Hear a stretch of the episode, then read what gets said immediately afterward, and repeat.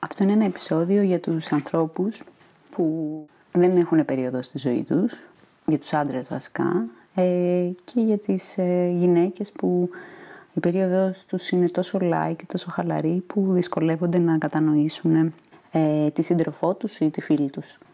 Από τη στιγμή λοιπόν που επιλέγεις να ζήσεις με μια γυναίκα η οποία δυσκολεύεται πάρα πολύ κατά την περίοδο, καλό είναι να γνωρίζεις κάποια πραγματάκια για να κάνεις αρχικά τη ζωή σου πιο εύκολη, όπως επίσης και τη ζωή της συντρόφου σου από τη στιγμή που την αγαπάς, την σέβεσαι και θέλεις το καλό της. Λοιπόν, να ξεκινήσουμε. Ε, προφανώς αυτό που θα πω ε, βασίζεται στη δικιά μου εμπειρία.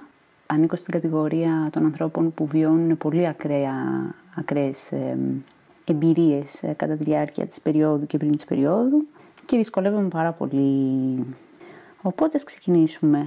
Πάμε να πούμε τα βασικά με πολύ απλά λόγια. Ο κύκλος έχει διάφορες διακυμάνσεις. Ας πούμε ότι ξεκινάμε μόλις τελειώσει η περίοδο. Είσαι χαλαρός, είσαι cool, έχεις ενέργεια, έτσι, έχεις καθαρό μυαλό. Συναισθηματικά είσαι ισορροπημένος και μπορείς να συγκεντρωθείς καλύτερα. Είναι μια πάρα πολύ ωραία φάση του κύκλου. Το διάστημα μετά τη λήξη της περίοδου. Ε, και να λέω της περίοδου, της ε, εβδομάδας εκείνη που τρέχουν αίματα. Ε, μετά έρχεται η ορυξία, που οι ορμόνες που εκρίνονται σε εκείνη τη φάση σε κάνουν να νιώθεις πάρα πολύ σεξι. Όντως ε, το πρόσωπό σου είναι πιο καθαρό, όντως είναι η φάση του μήνα που είσαι πιο όμορφη σε σύγκριση με τις άλλες εβδομάδες. Προφανώς η φύση έχει προνοήσει για να προσελκύσεις ε, το σύντροφο και να αναπαραχθείς. Και μετά έχεις ε, εκείνη την εβδομάδα πριν να διαθετήσεις, που όλα είναι μάταια. Η θλίψη είναι πάρα πολύ εμφανής, όλα πάνε λάθος, τους μισείς όλους. Δεν θες να σου μιλάει κανείς, θα ήθελες απλά να σκάψεις μια, να, να βρεις μια σπηλιά και να μπεις μέσα εκεί και να μην σε ανακαλύψει κανείς ποτέ ξανά. Δεν θέλεις να κάνεις τίποτα, το μόνο που θέλεις είναι να τρως πατατάκια και σοκολάτες, να βρίζεις, ε, να ορίεσαι και αυτά. Και μετά ε, με το πρώτο χοντρό αίμα έρχεται η ανακούφιση συναισθηματική, ε, αλλά έρχεται ο σωματικός πόνος της κοιλιάς. Κάποιοι λένε ότι αυτός ο πόνος είναι η προετοιμασία της γυναίκας για την στιγμή που θα γεννήσει. Ε, για να καταλάβετε πόσο υπερβολή δεν είναι αυτό το πράγμα. Όταν γέννησα την πρώτη μου κόρη, είχαν σπάσει τα νερά, περίμενα να γεννήσω και συζητούσα με τη ΜΕ εκεί πέρα. Και μου λέει, ε, καλό είναι να μην βιαστούμε να σου βάλουμε την επισκληρίδη, ώστε αφού γεννήσεις να κρατήσεις το παυσίπονο και μετά για τα ράματα, να τραβήξεις το εφέ. Ε, αυτοί σου βάζουν λοιπόν στην κοιλιά κάτι βεντουζίτσες και βαθμολογούν τον πόνο που νιώθει στις, στις σπάσεις. Αυτοί οι βαθμοί πάνε μέχρι το δέκα, οπότε από τη στιγμή που φτάσει στο δέκα, που είναι το μάξιμο, μετά μπορεί ο πόνος να δυναμώνει, αλλά δεν έχει πιο πάνω. Και ο πόνος είναι κλιμακωτός μέχρι να βγει το παιδί. Εγώ πάντοτε είχα πάρα πολύ έντονους πόνους. Σε κάποια φάση πριν κάνω τα παιδιά έκανα ενέσεις κάθε μήνα προκειμένου να την παλέψω. Ε, όπου ήταν καθαρή μαστούρα, δηλαδή τα μεσουλή του φεύγανε σύννεφο. Αγκωνόμουν για να πονάω αλλού και να μην πονάω στην κοιλιά. Οπότε καταλαβαίνετε ότι εμένα είχε φτάσει στο κόκκινο ο πόνος, όταν μου βάλανε αυτά για να με μετρήσουν πριν γεννήσω, και ήμουν cool. Γιατί δεν είχα φτάσει ακόμα τα επίπεδα του πόνου που έχω βιώσει ε, πριν την περίοδο. Όπου η μέρα μου έλεγε καλά να μη στοιχώσω την επισκληρίδα και έλεγα όχι, είμαι κομπλέ. Και δεν το πίστευε η γυναίκα. Και μετά από πάρα πολλή ώρα λέω εντάξει, εκεί που άρχισα πια να με... ο πόνος ήταν τόσο δυνατός που αποκυμνιόμουν για δευτερόλεπτα προκειμένου να την παλέψω, τότε μου χώσαν την επισκληρίδα και όλα κομπλέ. Οπότε καταλαβαίνετε ότι ο... αυτό που λένε η σύγκριση πόνου περίοδου με πόνου γένας δεν είναι πολύ μακριά. Ε, σε περιπτώσεις σαν τη δική μου είναι σχεδόν στα ίδια επίπεδα. Φανταστείτε λοιπόν ένας άνθρωπος να βιώνει τις εισπάσεις της γένας κάθε μήνα. Θα έπρεπε να είναι δικαιολογία για να μην πας στο σχολείο, για να μην πας στη δουλειά.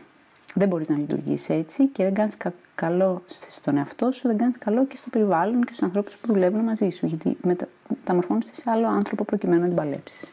Στην ουσία σε βασανίζει το ίδιο στο σώμα.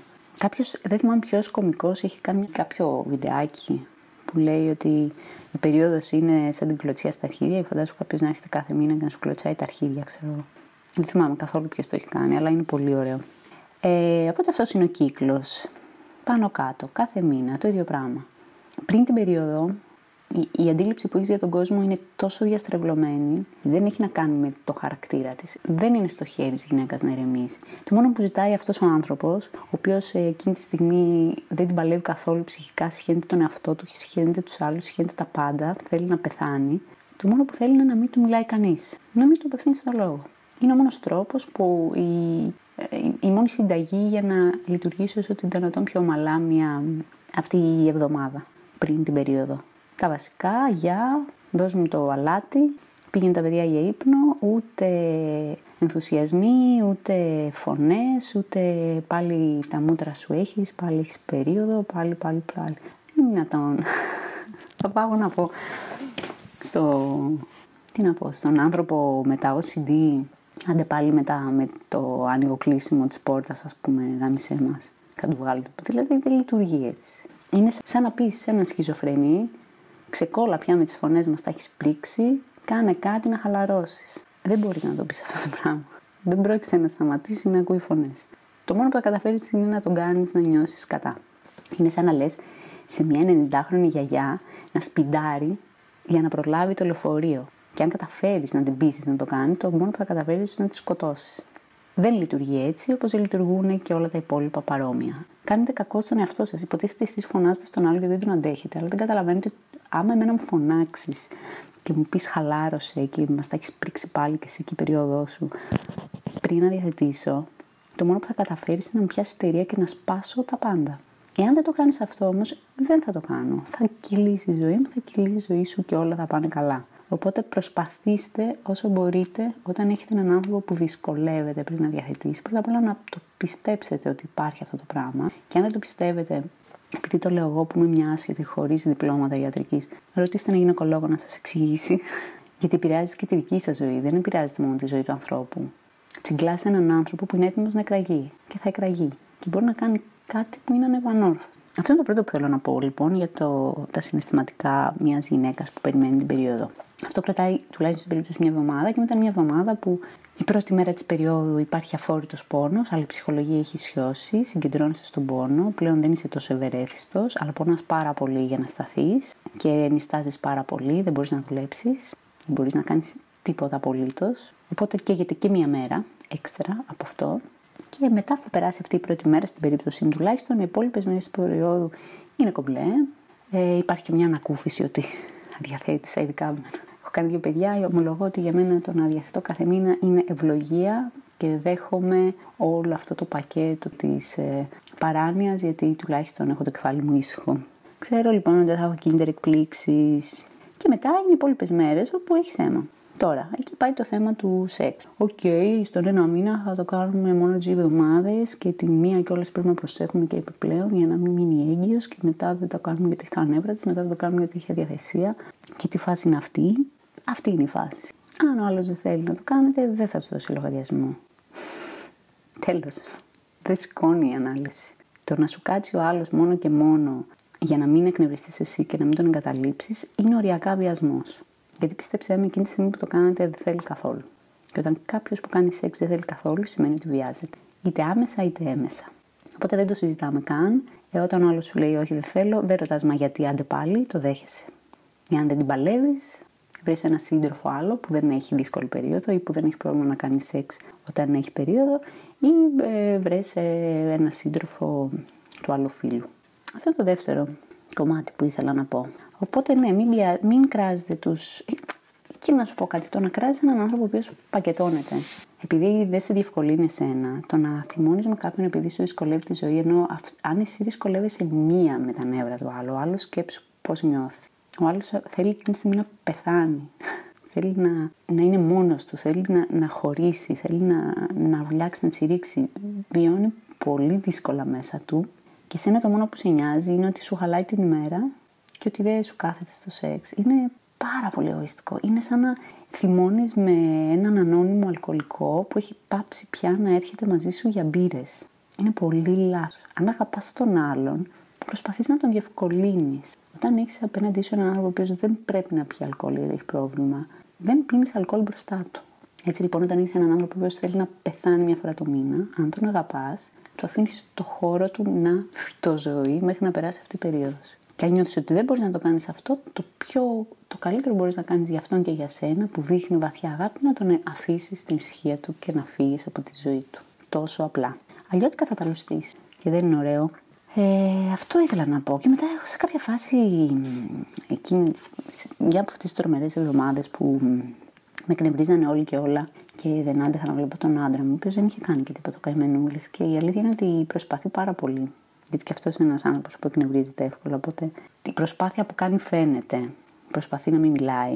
Καμιά φορά δεν τα καταφέρνει, αλλά βλέπω ότι προσπαθεί και κατανοεί μέχρι ένα σημείο.